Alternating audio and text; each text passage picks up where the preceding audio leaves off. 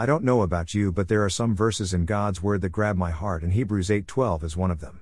Hebrews 8:12 to 13 NIV for I will forgive their wickedness and will remember their sins no more. By calling this covenant new, he has made the first one obsolete, and what is obsolete and outdated will soon disappear.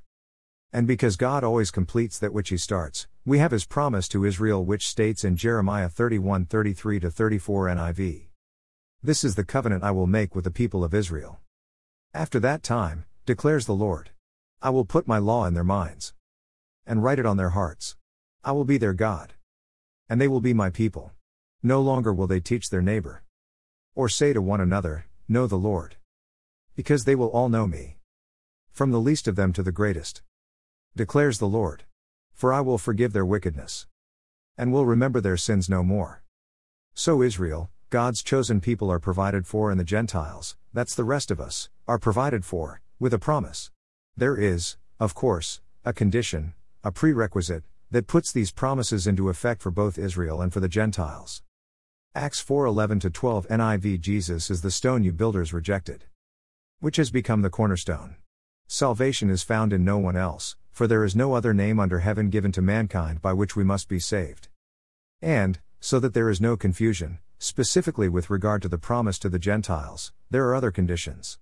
Following the commandments of Jesus, forgiving others, being made holy while being sanctified, holding on to the gospel of Jesus Christ right to the end, are all part of the requirements. I mention these requirements because it is important to understand that the benefits of God's promises have qualifiers and it would be dishonest not to acknowledge them. Matthew 7:21 to 23 NIV Not everyone who says to me, Lord, Lord, will enter the kingdom of heaven, but only the one who does the will of my Father who is in heaven. Many will say to me on that day, Lord, Lord, did we not prophesy in your name and in your name drive out demons and in your name perform many miracles? Then I will tell them plainly, I never knew you. Away from me, you evildoers. And what is the will of God? Romans 12 answers that question. There are some things in my past that I wish I didn't remember. In fact, sometimes when they do infrequently reappear on the surface of my memory, I have to say a quick prayer and ask God to put them away. The beauty of it all is that God graciously does, and I am so thankful for that. I hate some of the things that I have done, I so wish that they had never happened, but they did, and that is why I need Jesus as my Savior. And it's not just the past, even today there are parts of my personality that can so quickly resurface without hardly any notice, and then I remind myself that I don't do those things anymore, and I also don't close the doors that God would have opened, and I don't open the doors that God would have shut.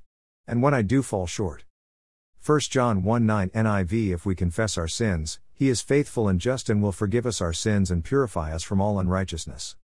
I think one of the most beautiful things about being in God's presence is the love and acceptance that you experience, that love which seemingly just covers over all that has transpired and fills us with the wonder of His being. It is overpowering in the essence of why all that is, is. Sometimes God's presence seems distant, sometimes His presence is near. There are, for most Christians that I am aware of, mountaintops and valleys. We experience and learn what God's glory is on the mountaintops, we learn and experience the lessons of life in the valleys. When I read God's Word, when I see God interacting with His people and the prophets and His chosen leaders like David, that is exactly what I see mountaintops and valleys. Read the Psalms. The Bible makes clear that the presence of God is a central goal in God's redemptive mission. All of God's work ends with the Lord dwelling with man. And second, the presence of God is, not only an objective, it is also the means by which the redemptive mission is fulfilled. The presence of God is real and it is wonderful beyond words. The apparent absence of God is also real in the sense that you experience it, but in reality, He is never absent, it just sometimes feels that way. That is where our faith is exercised, stretched, strengthened. Where our reliance is made stronger, not weaker, where out dependency is rewarded and encouraged and proven. We have a lot to learn about our God. I clearly don't understand it all. I honestly don't think there are many that do. But having tasted, having partially learned and experienced both, the path to Him draws me closer, and I sense in my spirit that what He has planned for me will come to completion when I see Him face to face. In the interim, I know I am forgiven, and I am joined to His Spirit and Jesus, the Son of the living God, who made all this possible. I am satisfied now, and I will be satisfied then. Worthy is the Lamb. Blessings.